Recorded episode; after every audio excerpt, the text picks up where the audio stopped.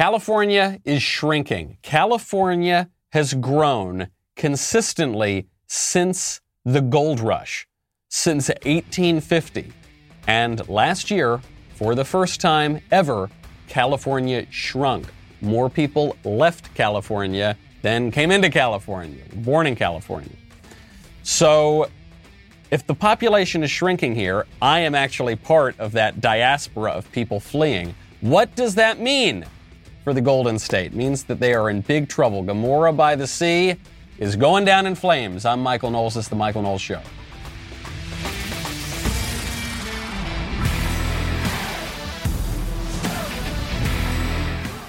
Welcome back to the show. My favorite comment yesterday from Larry, who says, I remember the day I was so excited when I heard Michael had chosen my comment.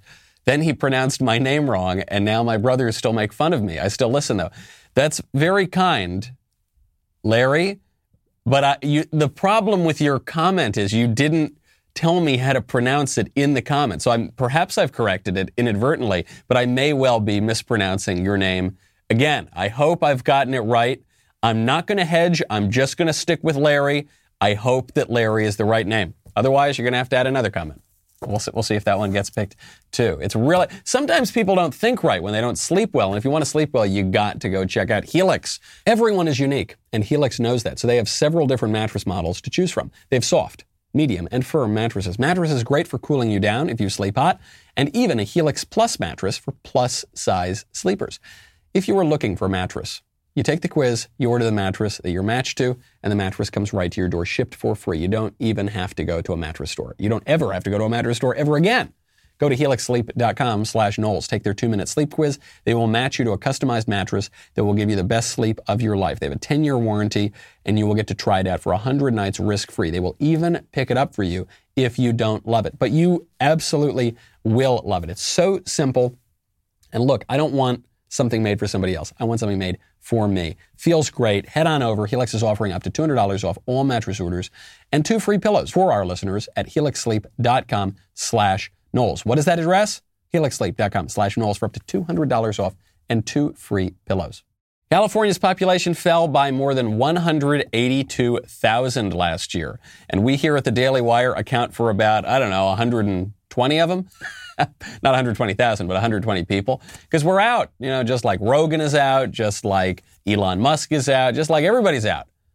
Everybody is fleeing Cali because the weather's still great, but everything else is going going down. You've got crime through the roof. You've got homelessness through the roof, even though the mayor of LA, for instance, passed a gigantic bond a few years ago to take care of homelessness. What happened? It got worse and worse and worse. You've got shops boarded up. You've got the most draconian lockdowns in, in the country, and you've got confiscatory taxes. So yeah, you're gone. There's only so far you can push us, California, before we're out. I was on my friend Alex Michaelson's show on Fox in LA just a, a couple of weeks ago, and I pointed out, I said, California's shrinking. He said, hey, hey, hey, Michael, look, California is still growing. It's just that the rate of growth has decreased. And I let him have it. I said, I don't know, maybe he knows something that I don't know, but I, I thought, you know, maybe immigration, for instance, is, is a, taking off at a higher rate than I was uh, expecting.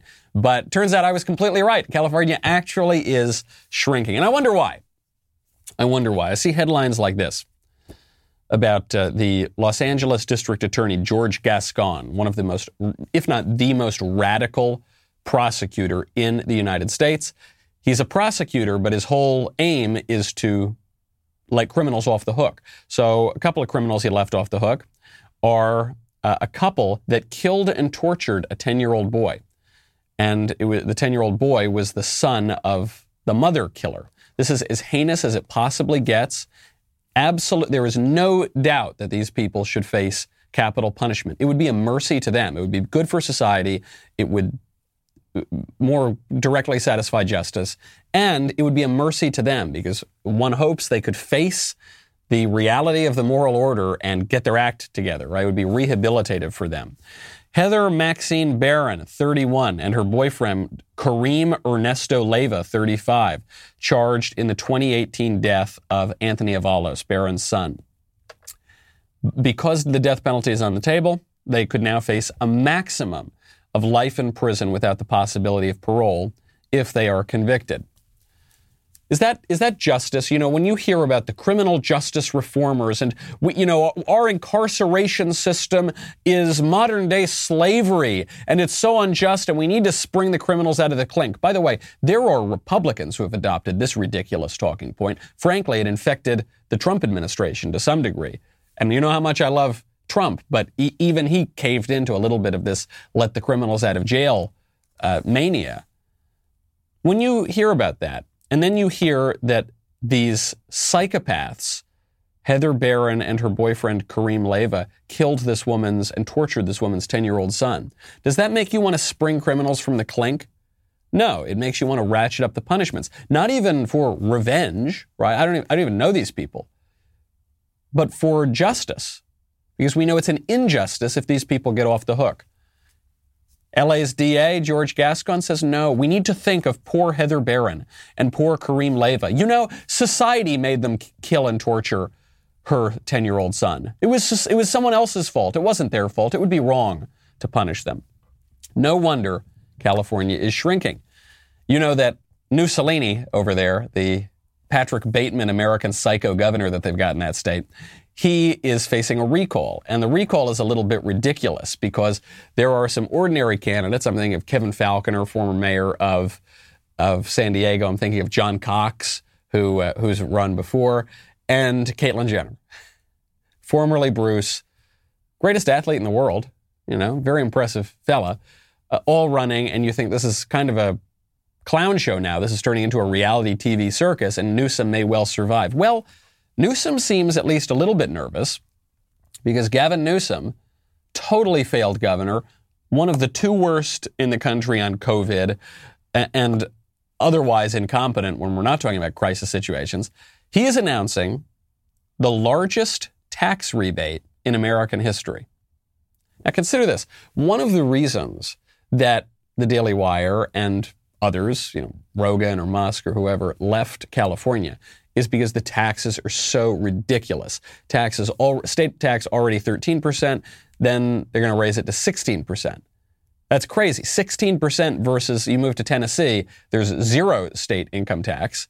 That's a no brainer. I think you can only push me so far, folks. But now Newsom completely changing his tune, saying he wants the largest tax rebate in American history. According to the LA Times, the proposal to deliver $8 billion in new cash payments to millions of Californians is part of a $100 billion economic stimulus plan made possible in part by a budget that's uh, faced a windfall of tax revenues. Windfall of tax revenues, yeah, because he jacked taxes up on everybody. So now he's got everybody's money and he's going to give a little bit back to them. Newsom's also proposing a $5 billion plan to double rental assistance to get 100% of back rent paid for those who have fallen behind along with as much as $2 billion in direct payments to pay down utility bills that are overdue. So what does this mean? This means that Gavin Newsom knows that he's in trouble, knows that his policies have failed, and so he's trying to reverse them in the short term to survive the recall. So he's saying, yeah, we're going to, you know what we're going to do? Um, we're going to give away all the money to people. All the money we took from people, we're going to give some of it away so that you forget what a terrible governor I am. What's shocking to me is not that Democrats would buy votes. They've been doing it for a long time. And Republicans try to buy votes occasionally too, uh, though not nearly enough because Democrats are cleaning their clock in that department. But what's so surprising to me is even in this insane race where you've got candidates who are not polling that well, Faulconer and Cox and even Jenner, and Jenner is such a an eccentric personality who, who probably would not be able to win. Even in that race, Newsom is afraid. Newsom is worried about the possibility of losing his job because it reminds us of something that is an eternal truth in politics. Never say never. Never say never. Remember, do you remember 2015? Donald Trump is running for president, comes down the escalator and the gold and the Mexicans are rapists and all this sort of thing.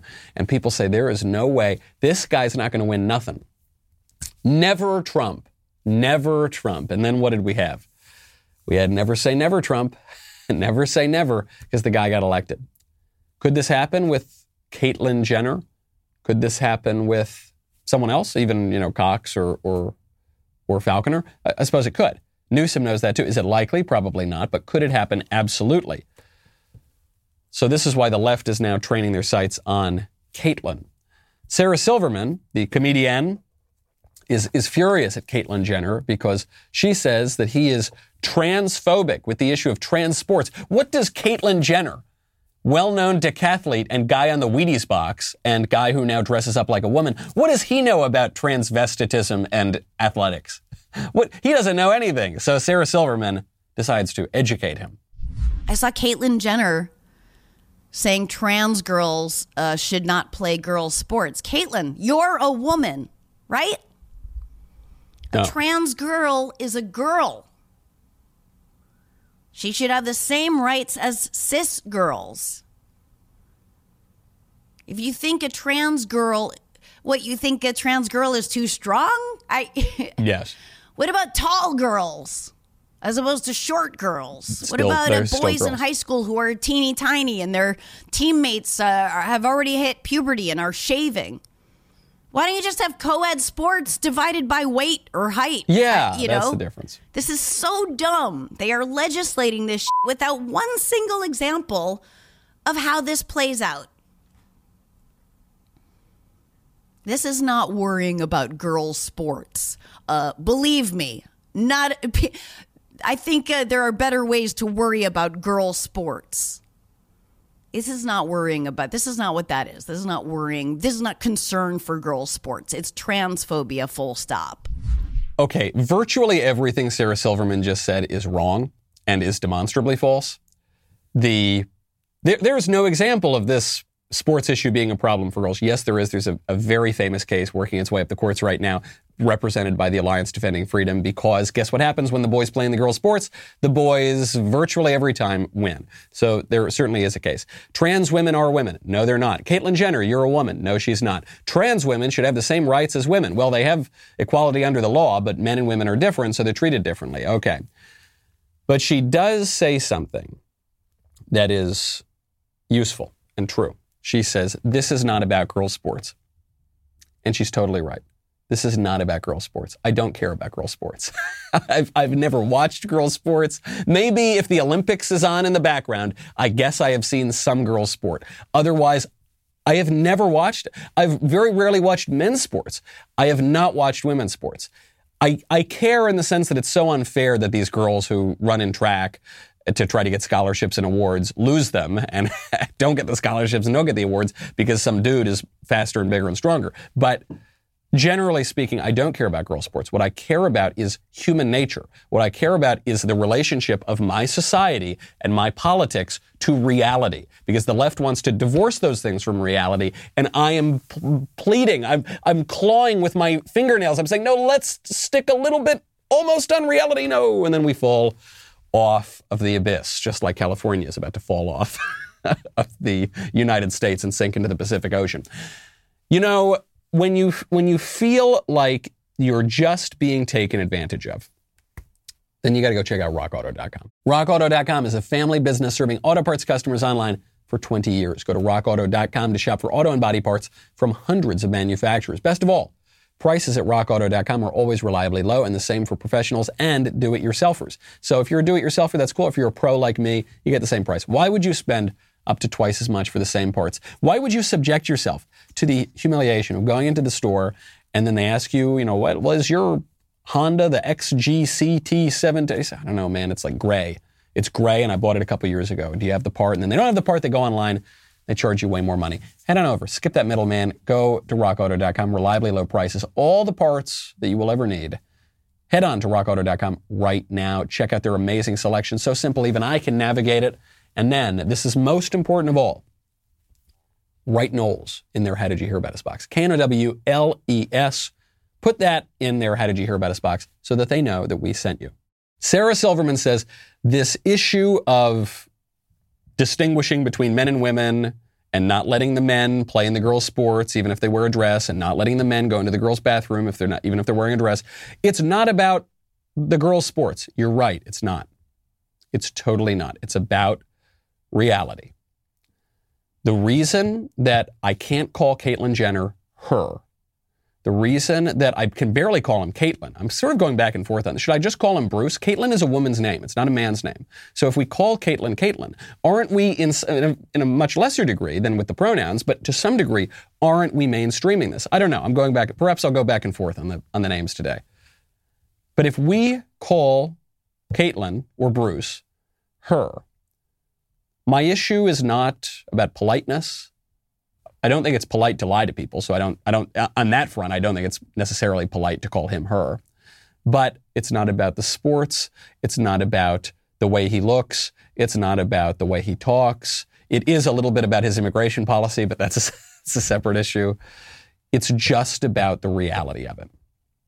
I just, I won't lie about something that fundamental, okay? I get it. Politics, there's a lot of scummy people saying a lot of things that are only slightly true or not true at all, and there's spinning and there's there's dishonesty, and I I know that that's true in politics. I expect that of my politicians. But you can't tell me that a man is a woman, and you can't make me say that. I just won't do it. It's about much more to that than that. There is much, much more to lose. Gender dysphoria is not the only body dysmorphic issue that we have going on. This gets to not just Bruce Jenner's psychological struggles. This gets not just to the social contagion where we erase the distinction between men and women. This gets to a, a, fundamental misunderstanding of our relationship to the physical world. That's actually what it comes down to. And so put the gender issue aside for a second. There was a story that just came out about the plus sized model, Tess Holliday, which is plus size model is a euphemism for someone who is obese, but models clothing. Okay. And I guess she go, actually goes by the term fat activist. Uh, Tess Holliday revealed last week that she has anorexia and is in recovery for anorexia. Morbidly obese woman has anorexia. I'm in anorexia and I'm in recovery, says Holliday on Twitter. I'm not ashamed to say it out loud anymore. I'm the result of a culture that celebrates thinness and equates that to worth. But I get to write my own narrative now. I'm finally able to care for a body that I've punished my entire life, and I am finally free. Okay, where to begin? I think there are two discrete issues here. I'm, I'm going to, obviously, there's the absurdity that a fat person has anorexia. That's the, the first thing. But I actually don't think it's totally absurd. You can suffer from any number of psychological problems, even if your body doesn't match those psychological problems. This, this, is, this is the definition of body dysmorphia, right? Is that your body doesn't match the issue. So an anorexic is a thin person who thinks that he or she is fat. This woman is a, an obese person who thinks that she is too thin, I guess, who thinks that she is too fat or something. Right? It's just, it's sort of one more layer of dysmorphia. But I actually don't think that it's impossible. I don't think it's any more absurd than any other body dysmorphia. So there's that issue.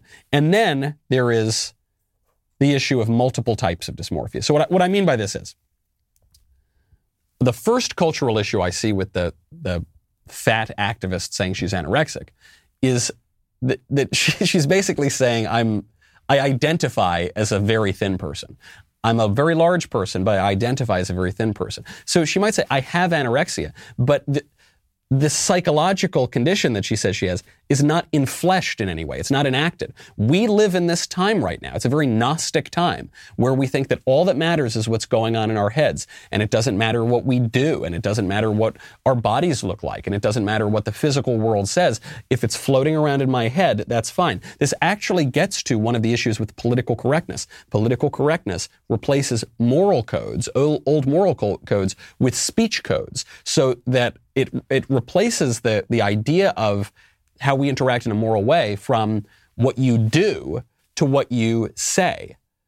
There are, there are many things that political correctness does, all of which I discuss in my upcoming book, Speechless Controlling Words, Controlling Minds, which is available now, by the way, for pre-order. Pre-orders are going through the roof, by the way. We've got a ton on Amazon and Barnes & Noble and all those sites. We also have the autographed first edition copy, which you can get at Premier Collectibles. So check that out.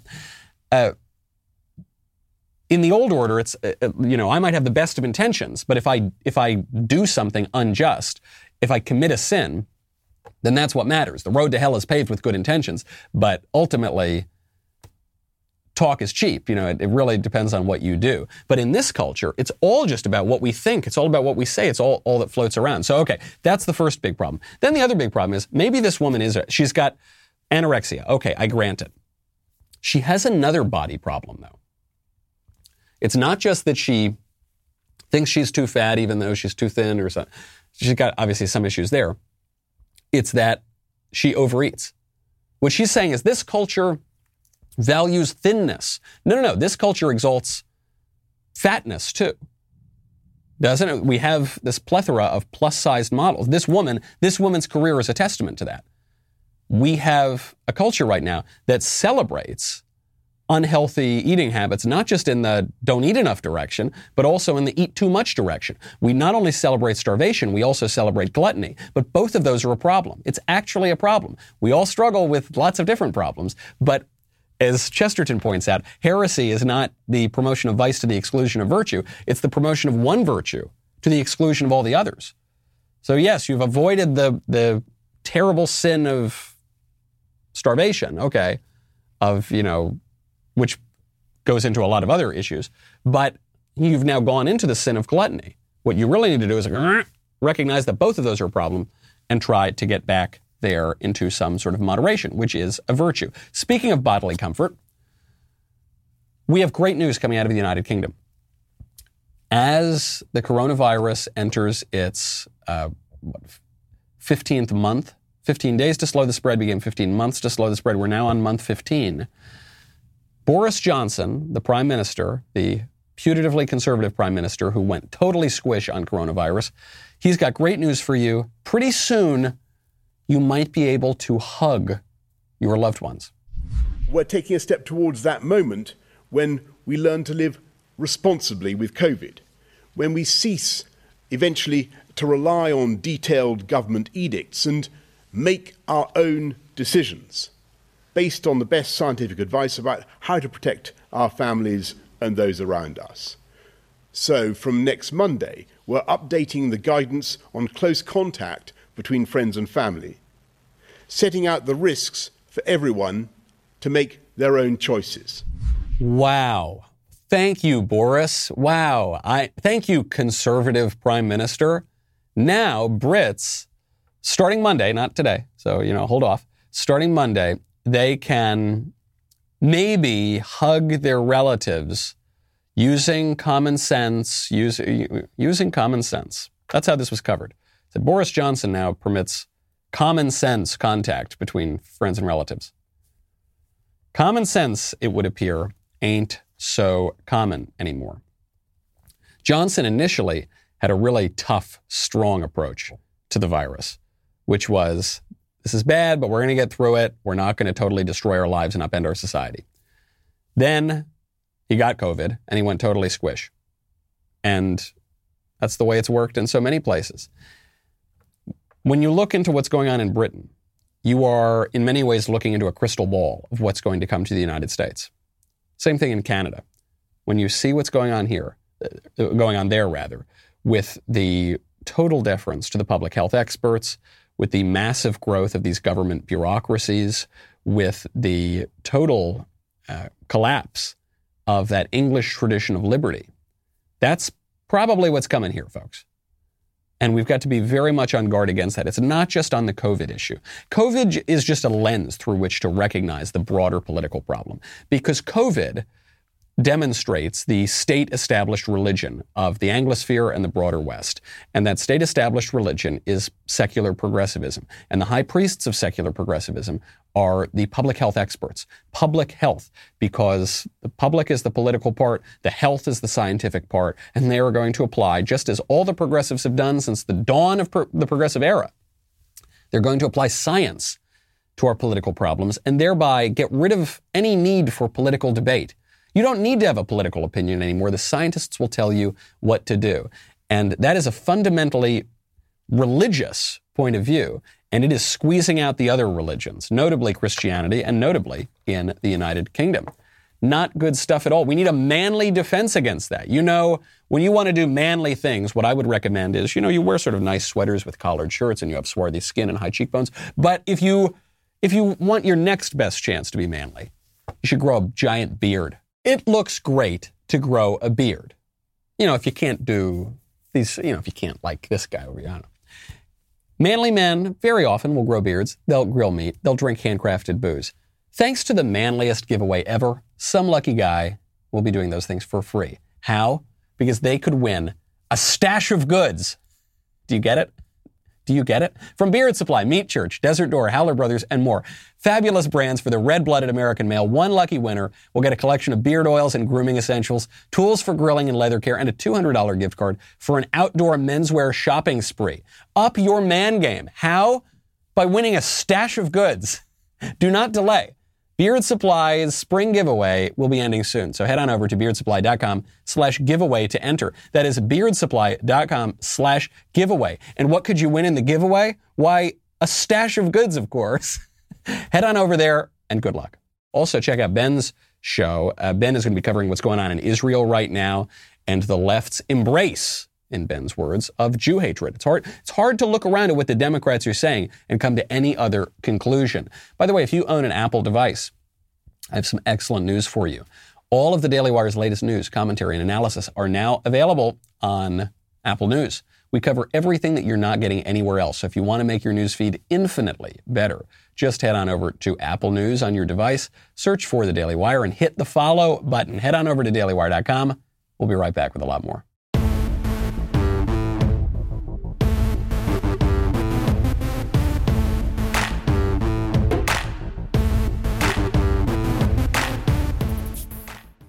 The COVID lockdowns in the United Kingdom are just the tip of the iceberg in that country for a broader religious conflict. And you've seen this break out into the open just this, this week. A pastor in the United Kingdom who was a chaplain at a college there, I think he was a former chap- chaplain at Cambridge University.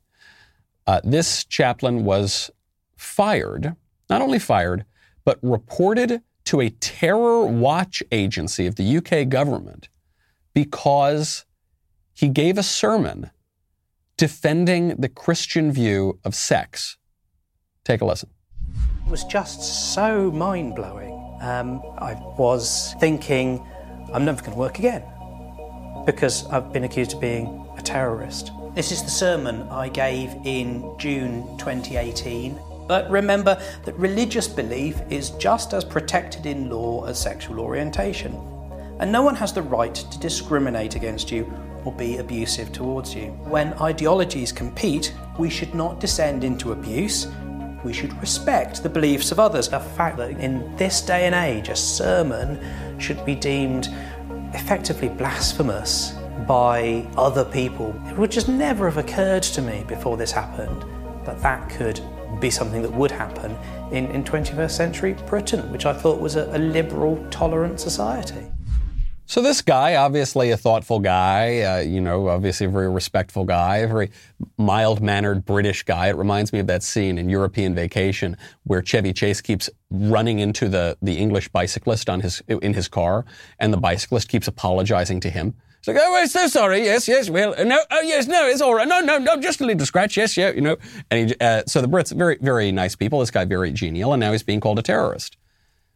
But what he doesn't understand is that last line there at the end. He said, I can't believe that in 21st century England, which I thought was a respectful, tolerant, liberal society, I can't believe that my views of Christianity would be called blasphemy.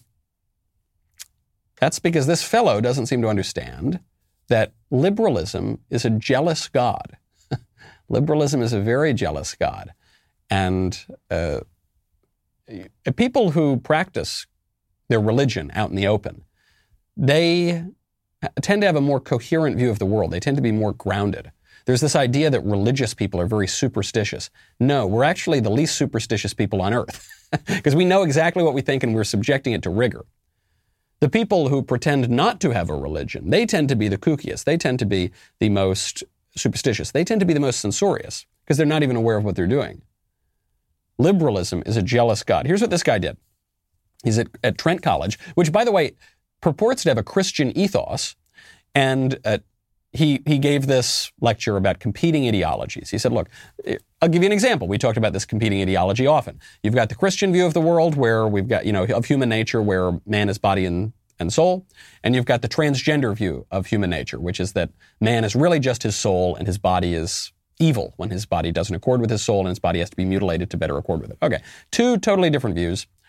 And he says these are competing ideologies and we, we just have to be respectful of them.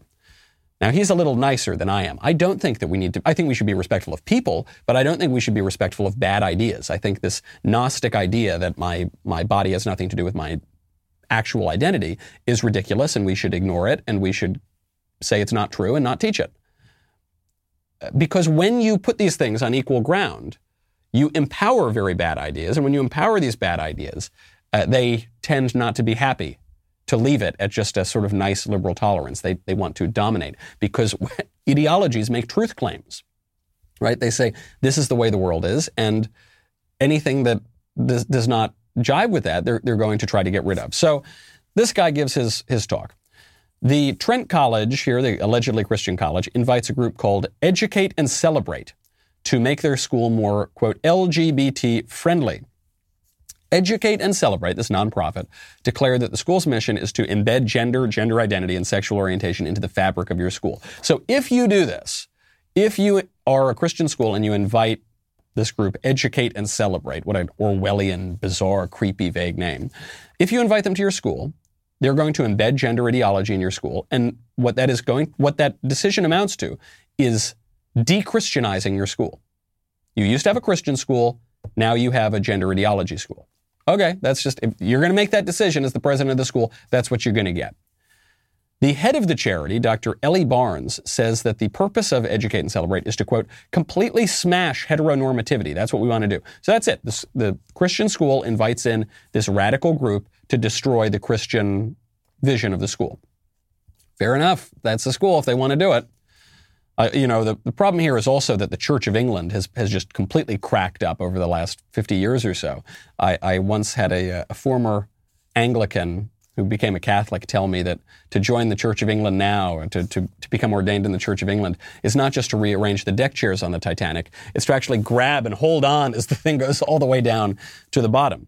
And so this poor guy, Reverend Dr. Bernard Randall, is asks this question.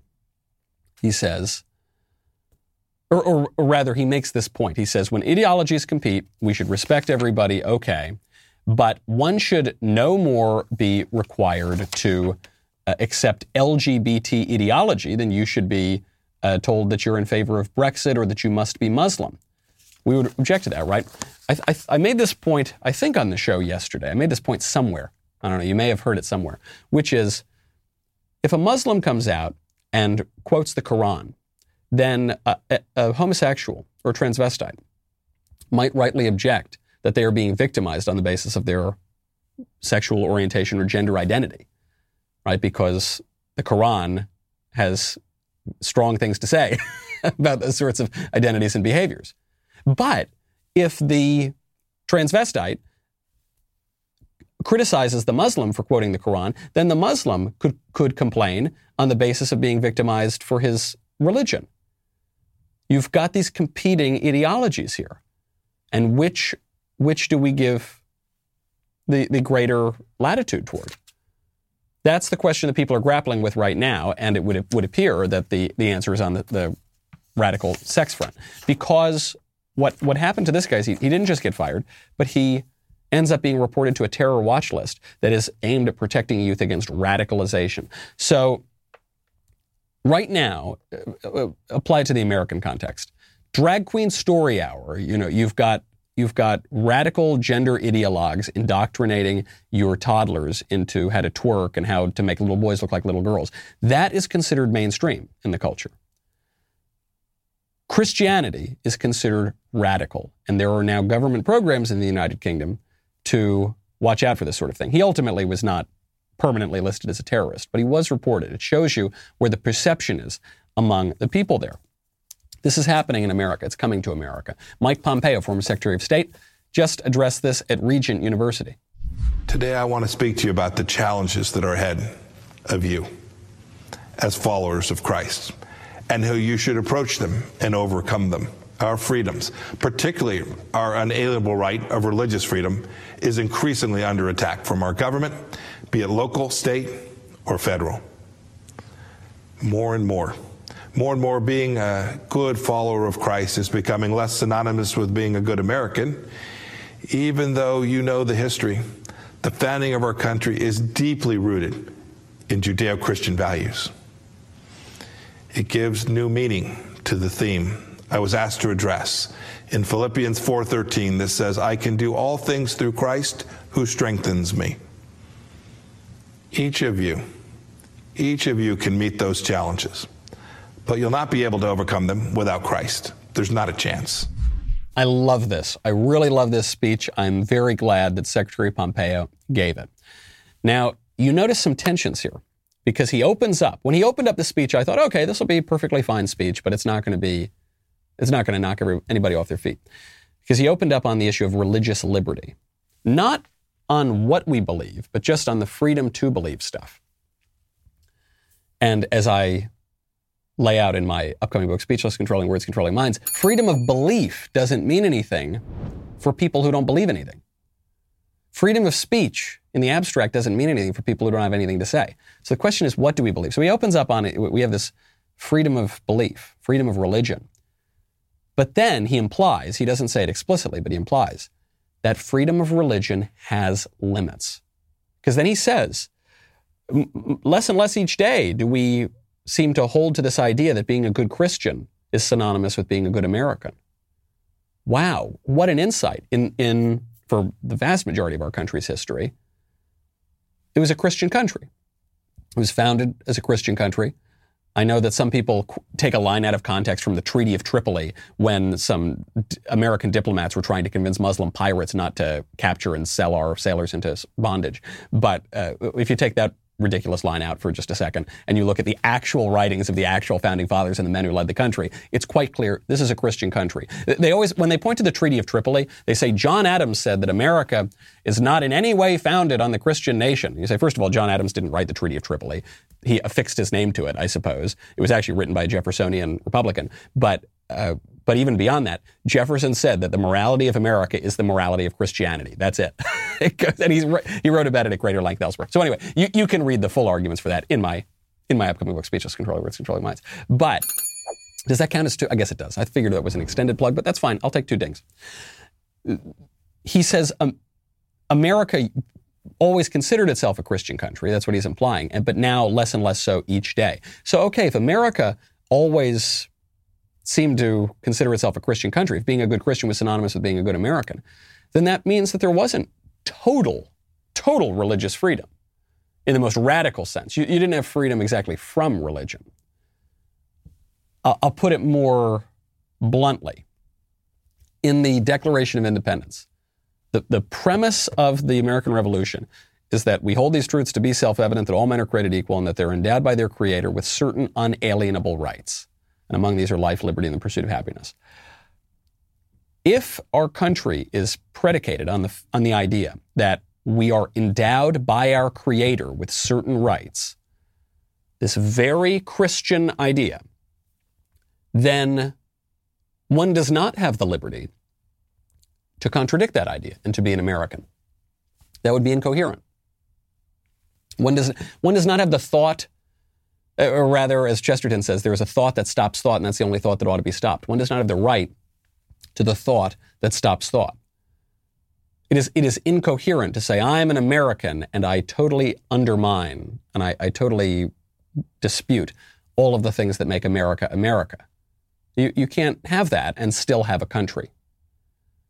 Uh, John Locke, very famously in the letter concerning toleration, is the father of liberalism, says we need to tolerate everybody except for atheists.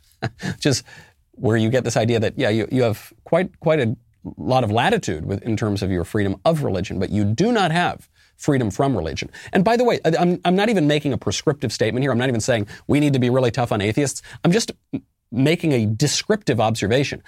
Everybody's got to serve somebody. Everybody's got some religion. The woke people have a more rigid and fanatical religion than anybody in this country right now. They're just not even aware of it most of the time. And that religion is a jealous God and it makes claims that are booting out true religion.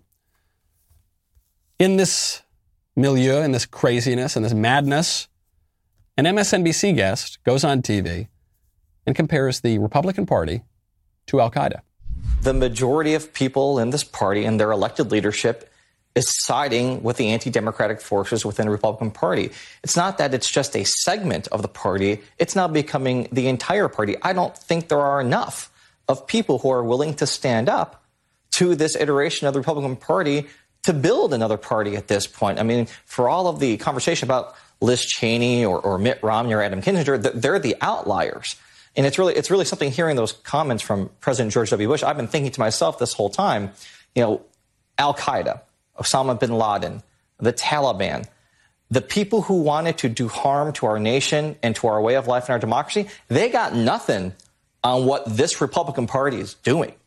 The idea that a member of their party, of their leadership, whose last name is Cheney, could be purged from their leadership for telling the truth about January 6th, for telling the truth about a violent insurrection that claimed the lives of, of among a, a Capitol police officer. The Republican Party, according to this MSNBC guy, is far more uh, of a threat to the America that he envisions than Al Qaeda. Al Qaeda ain't got nothing on these guys, he says. Obviously, an outrageous and inflammatory statement. But I'm, and this guy doesn't know anything about anything. And he's, he's pulling the same, the usual tactic of, I, you know, look, I love Liz Cheney. I love George W. Bush. They're, all the Republicans that lose and hate the Republican Party and are now attacking the party and supporting the Democrats, I really support them. I have a strange new respect for them. So he's pulling that thing, whatever. It's a sort of stupid political rhetorical device, but people use it. On his point, though, I want to give it the most charitable read possible. I think he actually has a little bit of a point.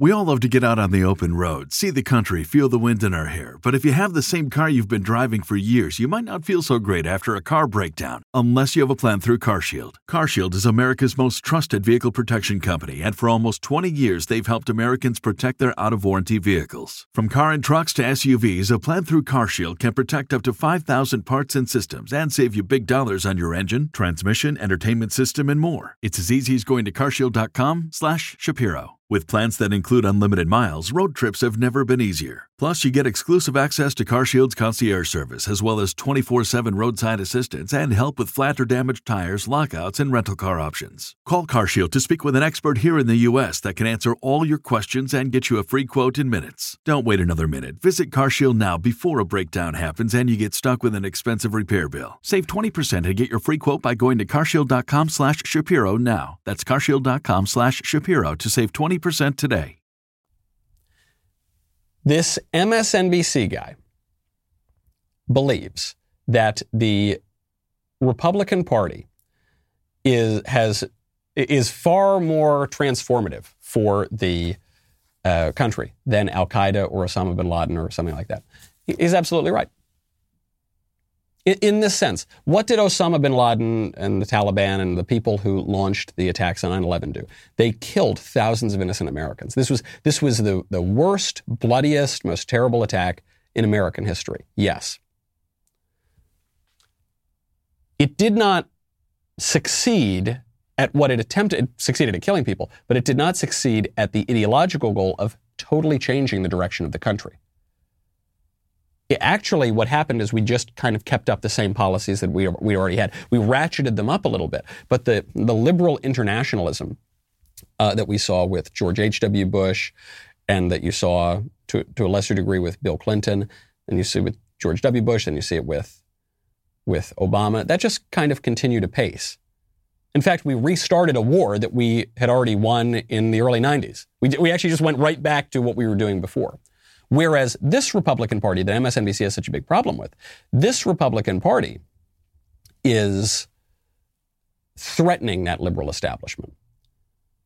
The liberal establishment that actually goes back further than George H.W. Bush, you see the kind of seeds of this progressivism uh, in the during the Cold War, certainly after World War II, and, and on the domestic front, even going back further than that, in Franklin Roosevelt, and even all the way back to Woodrow Wilson. This Republican Party right now is questioning that, is actually threatening that. was there really much of a difference between Bill Clinton and George W. Bush and George H.W. Bush and Barack Obama? There wasn't a huge difference. What there was was, uh, you know, little change on the margins. But then Trump comes in and he says, actually, all you guys are wrong on foreign policy. All of you, you all have the same foreign policy and you're all wrong. All you guys are wrong on trade. You all have basically the same trade regime and it's totally wrong. All you guys are wrong on manufacturing. You're outsourcing our, man- that's totally wrong. All you guys are wrong on immigration, on some of the most important issues. You guys are totally wrong. So, because of this, the left, you know, they'll say nice things about George Bush or Liz Cheney right now because the real threat to them, the real threat to their vision of the country are all those Trumpy type of Republicans. The MSNBC guy's using outrageous, disgusting, inflammatory rhetoric. But the point he's making, I think, is actually pretty fair. Joe Biden is the most radical president in American history. I'm not being hyperbolic when I say that. Actually, associates of the president say the same thing. New York Magazine just covered this. So, New York Magazine, a liberal outlet, quoting a liberal person who is close to Joe Biden, says sometimes dumb tactics yield desired outcomes. In March, the Associated Press distributed a memo advising reporters to avoid or use caution when using the word crisis. Only one very real possibility is the one, one very real possibility is this strategy works, the person close to the White House added.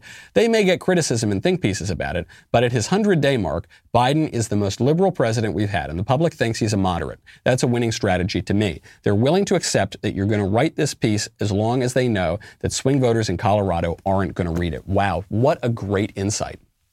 What a fabulous insight here.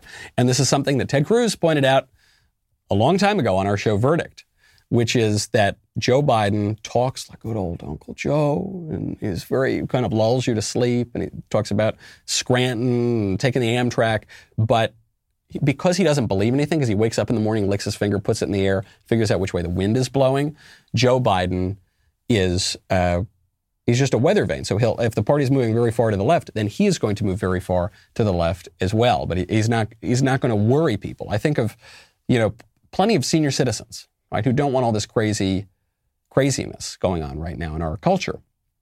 They remember Joe Biden and say, "Oh, I like Joe. Joe's fine." And so he even says, "Yeah, okay, you can put this in New York Magazine." Those rural voters in Colorado, they don't care. They're not going to be reading New York Magazine. Radical, radical stuff. So, what is the GOP going to do about it? The GOP right now is facing an identity crisis. They've got leadership that does not represent them. You've got Liz Cheney, who's basically just a liberal internationalist of the kind of Bush era, but you know, at this point now, she's siding much more with the Democrats than with the Republicans, at least as a matter of jockeying for, for party power. She might vote with the Republicans on some more issues, but in terms of who's controlling things, she's siding with the Democrats. So finally, after they defended this woman a month or two ago, finally, uh, the House leader, McCarthy, is coming out against her. He says, just as we serve at the will of our constituents, this leadership team should exist to serve you, not the other way around. It had been my hope that our driving focus would be taking back the House in 2022 and implementing our commitment to America. Despite the mainstream media working overtime against us, I believe we still have a great chance to do so. Unfortunately, each day spent relitigating the past is one day less we have to seize the future. This is no time to take our eye off the ball. If we are to succeed in stopping the radical Democrat agenda from destroying our country, these internal conflicts need to to be resolved so as to not detract from the efforts of our collective team. Having heard from so many of you in recent days, it's clear that we need to make a change. As such, you should anticipate a vote on recalling the conference chair this Wednesday. Good. Glad to hear it. Great stuff. Now, unfortunately, they want to replace her with Elise Stefanik, who is this more liberal member of the GOP. That's no, we don't, we don't support that, but we do like that at least the GOP is getting serious about taking out people who, who do not support the party. So, what kind of Republicans should we be looking at? Well, here are the types. Obviously, this guy's not in the House of Representatives, but here are the types. Republican Wyoming Governor Mark Gordon, who just on Friday issued a directive to block state agencies from establishing the use of vaccine passports which some states are soon going to require for residents. Very good. It doesn't go far enough. As far as I can tell, this doesn't ban private businesses from requiring them. The government should go in. This is a good use of government power. The government needs to go in and ban businesses add more regulation, to grow the size and scope of the government, to ban businesses from forcing people to show the stupid vaccine passport uh, when they go to try to get a beer at the pub.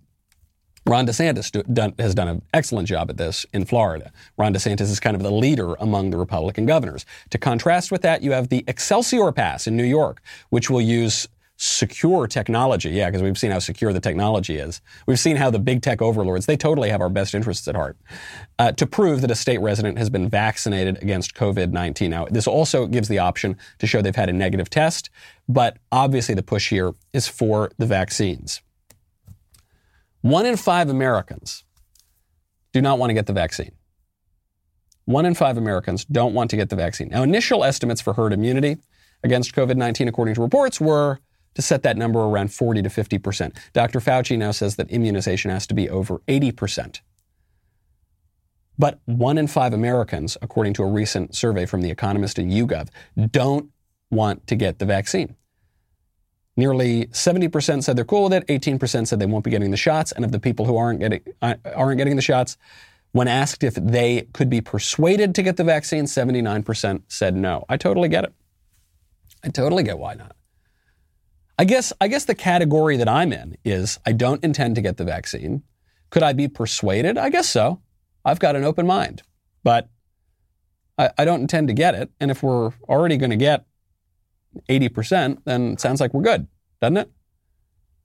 And if the public health officials have squandered all of their credibility, then I guess there's no reason to pay any attention to them. I, I get it. Look, I get we need experts. We need the doctors to tell us about. I get. I, I'm not even against vaccines generally.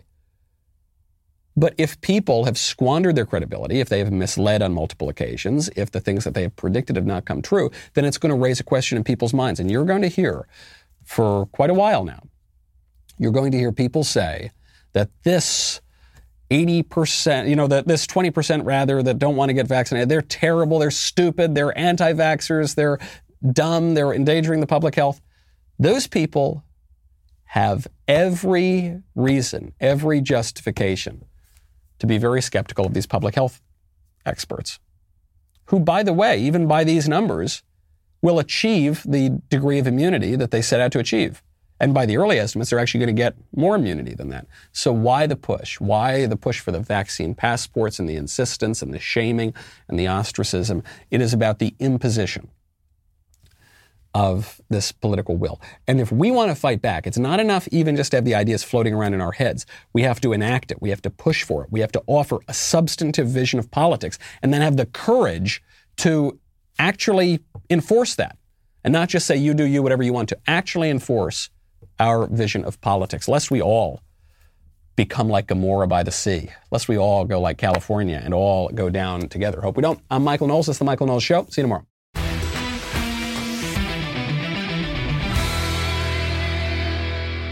If you enjoyed this episode, don't forget to subscribe. And if you want to help spread the word, please give us a five star review and tell your friends to subscribe. We're available on Apple Podcasts, Spotify, and wherever else you listen to podcasts. Also, be sure to check out the other Daily Wire podcasts, including The Ben Shapiro Show, The Andrew Klavan Show, and The Matt Walsh Show.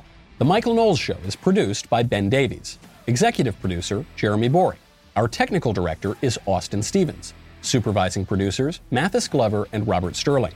Production manager, Pavel Vidovsky. Editor and associate producer, Danny D'Amico. Audio mixer, Mike Coromina. Hair and makeup by Nika Geneva. And production coordinator, McKenna Waters. The Michael Knowles Show is a Daily Wire production. Copyright Daily Wire 2021. Today on The Ben Shapiro Show, Hamas fires hundreds of rockets into Israel while the squad rushes to defend them. President Biden inherits Middle East peace and instead foments Middle East war. And the 1970s gas lines are back, baby. That's today on The Ben Shapiro Show. Give it a listen. Picture this you're driving on the open road, taking in the beautiful views this country offers. Then, out of nowhere, you hear a noise and your car breaks down. While still frustrating, you feel protected because you have a plan through CarShield. CarShield has helped millions of drivers from having to pay back-breaking car repair costs. All you have to do is call before a breakdown. Plans can pay for expensive repairs on your out-of-warranty car, truck, or SUV. All for CarShield's low monthly rate that never goes up as long as you cover your car. With a plan through CarShield, you get protection on over 5,000 major parts and systems with just a visit to carshield.com/shapiro. I'm talking big money items like your transmission, engine, electronics, and so much more. CarShield is here to keep you moving forward and make car breakdowns and the repairs that follow just a tiny bump in the road. Go to carshield.com/shapiro. Protect yourself from the unprecedented rise in costs for parts and repairs. Visit now to save 20%. carshield.com/shapiro. That's carshield.com/shapiro.